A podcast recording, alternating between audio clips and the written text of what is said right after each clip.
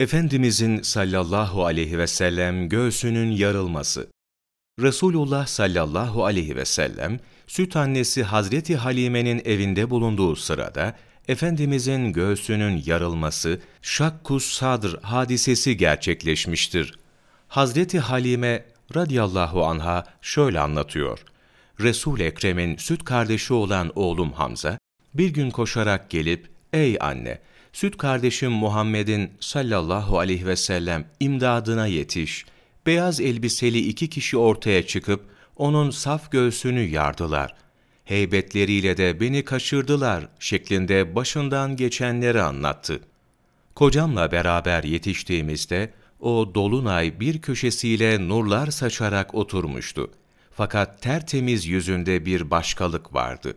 Sanki ışıltılı yüzünün aynası bakılamayacak derecede cilalanmıştı.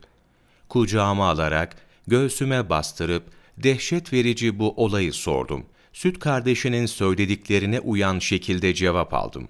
Bu durumdan lezzet aldığını, ağzında şeker varmışçasına tatlı tatlı tarif edip anlatmasından anladıysam da, Allah Celle Celaluhu göstermesin, ileride kendisine bir delilik hali gelir korkusuyla, musibetin ilacı vuku bulmadan önce yapılmasıyla olur hükmünce, götürülüp annesine teslim edilmesini kocam Haris'ten istedim.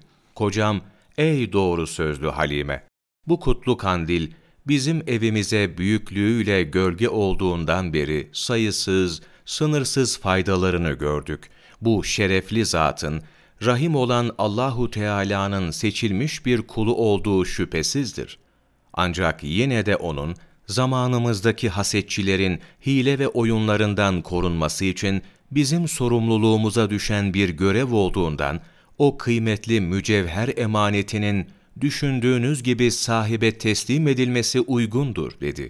Hemen sonrasında götürüp ailesine teslim ettik. Eyüp Sabri Paşa, Mahmudu's Siyer, sayfa 52-53, 21 Mart Mevlana Takvimi.